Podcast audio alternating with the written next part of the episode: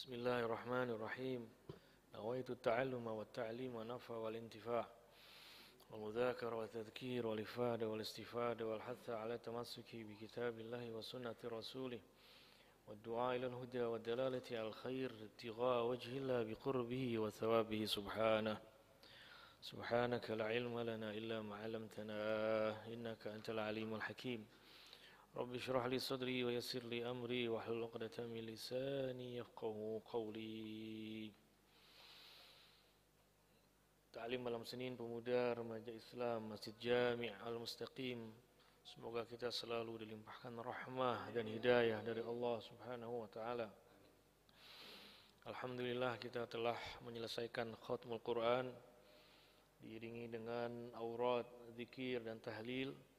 Semoga kita yang membaca, yang mendengar dan mengkhatamkan mendapatkan syafaat dari Al-Qur'anul Karim dan hidayah dari Al-Quranul Karim.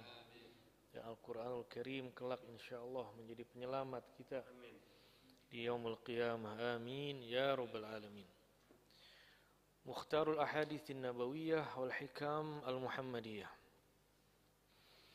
Bismillahirrahmanirrahim Berkata pengarang kitab ini Al-Mahrum Sayyid Ahmad Al-Hashimi رحمه الله تعالى وأدم نفع ببركة علومه في الدين والدنيا والآخرة آمين إلى أن قال إذا دعا الرجل امرأته إلى فراشه فأبت فبات وهو غضبان عليها لعنتها الملائكة حتى تصبح رواه أحمد عن أبي هريرة Hadis yang kita pelajari malam hari ini berkenaan mengenai keharmonisan rumah tangga suami dan istri. Iya, Bakhtiar. Ya, emang udah ada calonnya? Hah?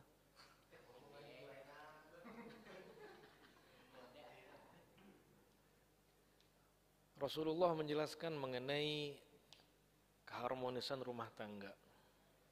Maka malam hari, hari ini hadis ini berkenaan mengenai hal itu. Apa bunyi hadisnya? Idza da'a ar-rajulu imra'atahu. Sebenarnya pelajaran buat yang udah dewasa, dewasa banget. Ya. Ya berhubung ini ada bakhtiar, jadi kita baca aja. Apabila seorang suami mengajak istrinya ila firashihi ciranjang ya. ya.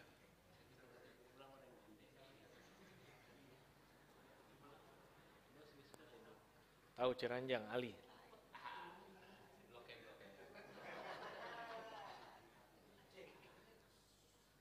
Maksudnya ke kasurnya, ke kamarnya,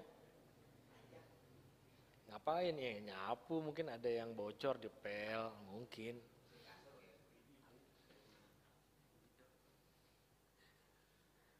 Apabila suaminya mengajak istri ke kamarnya, kemudian kata Nabi fa'abat. Istrinya enggan, nggak mau. Tapi ini tidak tidak maunya ini banyak para ulama menjelaskan secara detail ya penolakan atau ketidakmauan keengganan ini harus dijelasin juga. Ya kan banyak hal ya. Istrinya menolak atau istrinya tidak mau istrinya enggan untuk melayani suaminya itu banyak faktor. Banyak faktor mungkin kelelahan ya ngurus anak juga masak juga dagang juga. Jadi semua muanya makanya ada satu gambar satu gambar itu menunjukkan bahwa seorang wanita itu tangguh gitu. Seorang ibu itu sebenarnya Wonder Woman. Jadi gambarnya apa? Gambarnya itu tangannya banyak. Tangannya bukan dua tapi satu dua empat enam 8, 10. Maksudnya apa dari gambar itu? bisa difahamin bahwa seorang ibu, seorang ibu itu Wonder Woman, seorang wanita yang tangguh, yang dia bisa mengurus anak-anaknya, masak juga, kemudian menata rumahnya, kemudian ngurusin suaminya. Ya, kemudian ada juga yang sambil dagang juga. Bayangkan dari lima hal ini dan lebih dari lima bisa dilakukan dengan dua tangan. Makanya gambarnya itu menunjukkan bahwa seorang ibu adalah manusia yang tangguh. Seorang ibu yang banyak jasa, yang sangat ya memberikan manfaat bagi semua orang. Itu seorang ibu. Makanya hadis ini yang Rasulullah sebutkan Idza da'ar rajulu imra'atahu ila fa'abat. Apabila seorang suami mengajak istrinya ya untuk dilayani ke kamarnya ya fa'abat tapi dia nggak mau istrinya.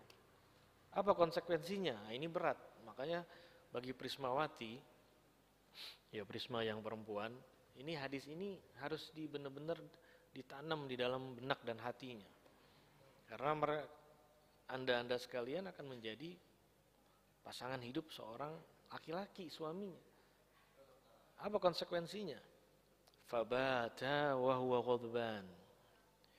Jadi ketika istrinya menolak nggak mau ajakan suaminya, semalaman suaminya ngambek, Bakhtiar maju. maju ya.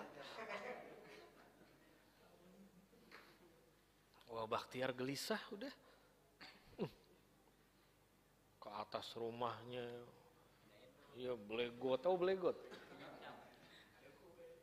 Buka bajunya belegot, kipas-kipas. Bengong rokok.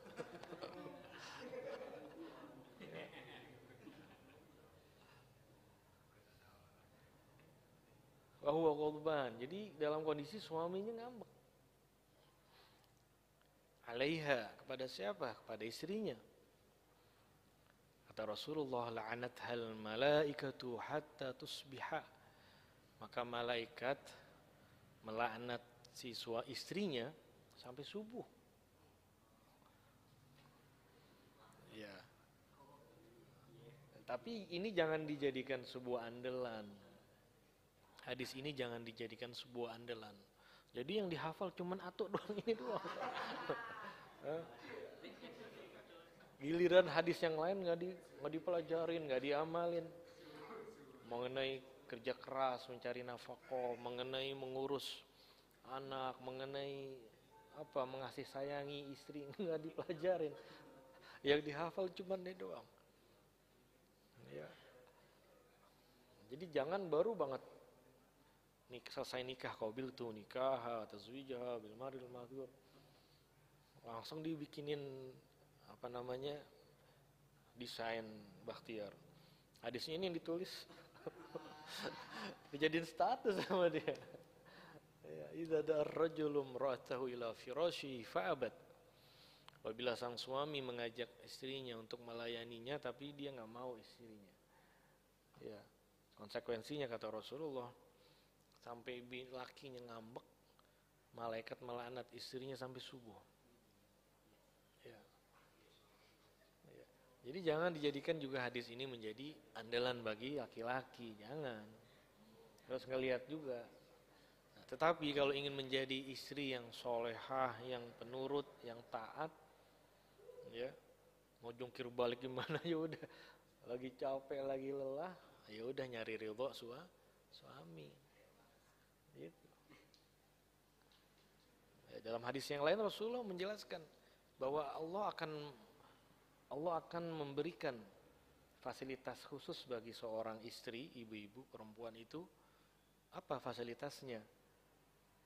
Tinggal memilih saja pintu-pintu surga yang mana dia mau masuk ke dalam surga. Gitu. Jadi Allah mempersilahkan, silakan mau dari pintu yang mana aja. Pintu utara, pintu selatan, barat, timur. Ya, Maksudnya apa? Maksudnya saking Allah mendirik, meninggikan derajatnya seorang istri, seorang ibu.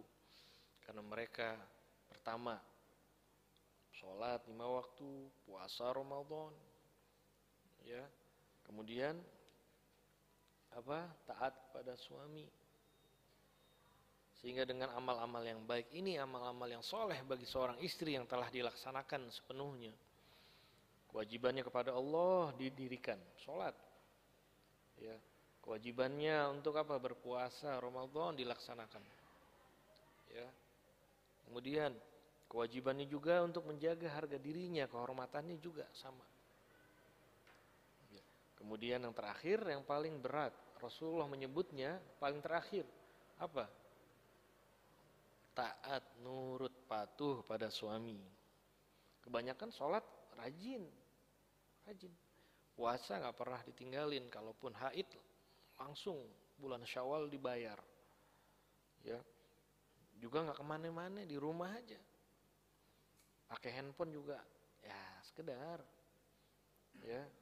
Nggak sampai yang aplikasi beauty beauty TikTok TikTok enggak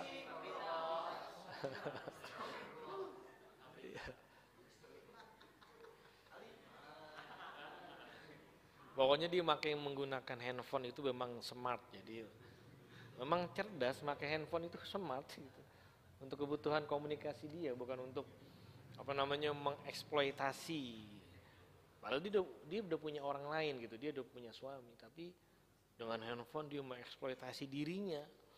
Itu salah keliru termasuk ya menjaga kehormatan dirinya itu yang menggunakan handphone dengan smart gitu. jangan sampai habis mandi nulis seger banget habis mandi rambut masih basah nih difotoin rambutnya kirim orang pada ngelihat semua wah habis kecebur di mana itu basah ya.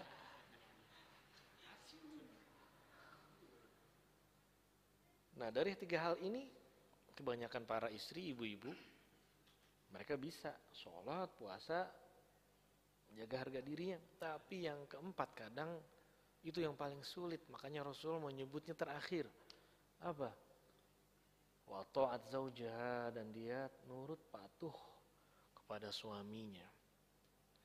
Ya, makanya hadis yang ini taat kepada suami berkesinambungan juga ada hubungannya dengan hadis yang kita bahas malam hari ini. Ya. Kalau suami mengajak istri masuk kamar, nggak mau, nolak, ngambek, malaikat laknat. Tapi jangan kalau lagi isolasi mandiri istrinya. Istri lagi isolasi mandiri lakinya. Uh, ajak ciranjang oh ciranjang ciranjang. Ya lihat-lihat juga waktunya bakhtiar iya. Namanya kondisional. Iya.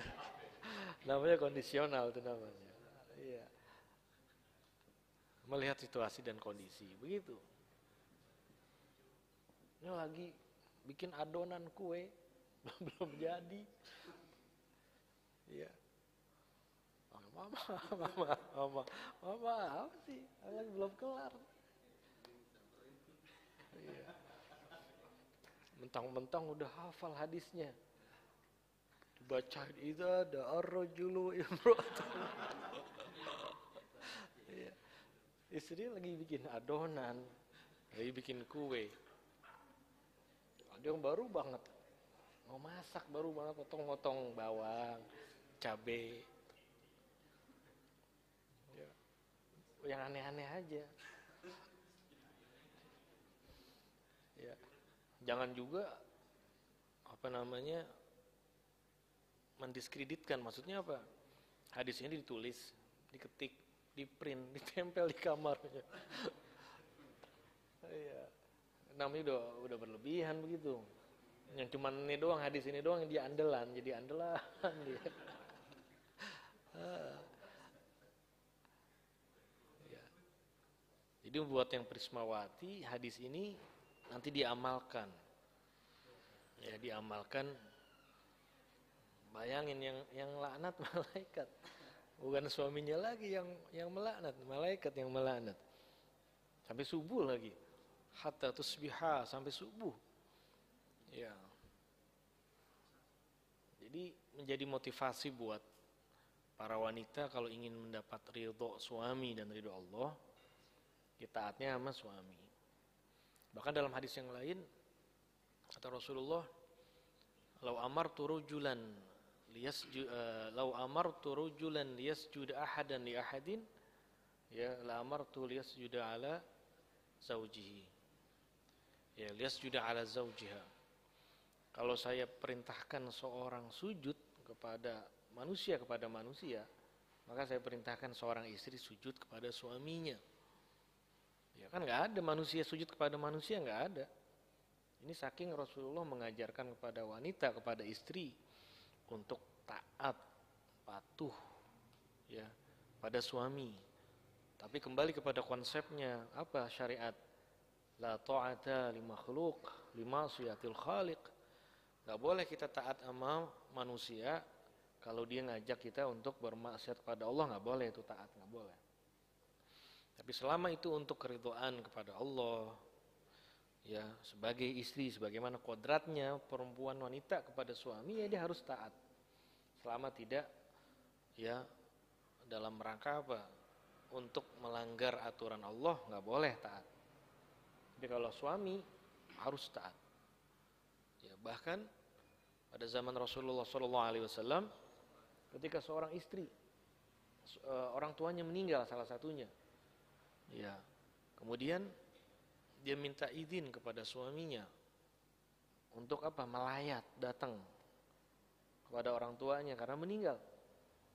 Selama suami nggak mengizinkan keluar rumah untuk ya, padahal itu untuk melayat orang tuanya sendiri. Tapi kalau suaminya nggak mengizinkan keluar rumah, tidak boleh keluar rumah. Ya, sama halnya seperti ibadah sunnah. Seorang istri kalau mau ibadah sunnah, puasa, dia harus izin kepada suaminya. Kecuali kalau puasa Ramadan atau puasa kodho atau puasa nazar. Itu boleh tanpa izin suami. Tapi kalau puasa sunnah, izin dulu. Ya. Barangkali Bakhtiar mau mengamalkan baru akad nikah langsung puasa dua-duanya. Waduh, hebat. Puasanya puasa, ini lagi puasa Nabi Daud. Wah, Hari ini puasa, besok nggak puasa. Hebat itu. Ya, makanya para salafun soleh, salafun soleh, sebelum mereka melaksanakan pernikahan, dua-duanya berpuasa. Ya, dua-duanya berpuasa. Ada yang Senin Kemis yang ringan, ada yang ringan lagi, ayamul bilb 13, 14, 15 tiap bulan. Ada ayam musud akhir bulan. 28, 29, 30. Ada yang puasa sunnah setiap hari sampai 40 hari. Ada yang begitu. Ya supaya apa? Supaya benar-benar pernikahan itu barokah dan mereka mendapatkan naslan toyib. Naslan toyib itu keturunan yang baik. Keturunan yang baik, naslan toyib. Nah, karena sekarang zaman sekarang ini banyak manusia-manusia itu akal pikirannya kelihatannya sehat, tapi justru yang muncul keluar dari pikirannya dia adalah pemikiran yang liberal, pemikiran yang sekuler, ya, bahkan pemikiran-pemikiran yang sesat. Ya, kita khawatir punya keturunan yang begitu. Ya, kita minta sama Allah supaya selamat keturunan kita dari rusaknya pemikiran. Ya dia sekolahnya sampai tinggi, keluar negeri, dapat PhD, profesor. Tapi begitu dari luar negeri pulang ke Indonesia, justru dengan pemikiran-pemikirannya itu menjauhkan manusia dari agama. Ya, banyak seperti itu. Itu namanya musibah juga itu, musibah. Ya, itu musibah, makanya sebuah pernikahan itu tujuannya adalah niatnya, niat solehah salah satunya adalah ingin mendapatkan keturunan yang ba yang baik. Ya. Insya Allah kita bisa mengamalkan hadis ini khususnya Prismawati calon ibu rumah tangga. Ya. Para pencetak generasi Islam selanjutnya ya generasi wanita-wanita yang solehah. Insya Allah. Ya, mari kita tutup. Allah Subhanahu wa taala alam wa ahkam. Mari kita akhiri dan tutup pengajian kita malam hari ini dengan baca suratul Fatihah. Semoga Allah Subhanahu wa taala memberikan kita ilmu bermanfaat di dunia wal akhirah. Allah jadikan kita anak yang saleh salehah dan mendapatkan husnul khatimah. بتلك النية وعلى كل نية صالحة وإلى حضرة النبي الفاتحة. أعوذ بالله من الشيطان الرجيم. بسم الله الرحمن الرحيم. الحمد لله رب العالمين. الرحمن الرحيم. مالك يوم الدين. إياك نعبد وإياك نستعين. من الصراط المستقيم. صراط الذين أنعمت غير المغضوب عليهم ولا الضالين. آمين. يا ربنا اعترفنا. بأننا اقترفنا وأننا أسرفنا على لظى أشرفنا. فتب علينا توبة تكسل كل حوبة واستر لنا العورات وآمن الروعات واغفر ربي ومولودينا والأهل والإخوان وسائر الخلان وكل ذي محبة أو جيرة أو صحبة والمسلمين أجمع آمين يا ربي أسمع فضلا وجودا منا لا باكتساب منا بالمصطفى الرسول نهضى بكل سول بالمصطفى الرسول نهضى بكل سول بالمصطفى الرسول نهضى بكل سول. صلى وسلم ربي عليه عد الحب وآله والصحب. عداد طص الصحب. والحمد لله في البدء والتناهي حمدا كثيرا دائم. محبة النسائم. سبحان ربك رب العزة عما يصفون. وسلام على المرسلين. والحمد لله.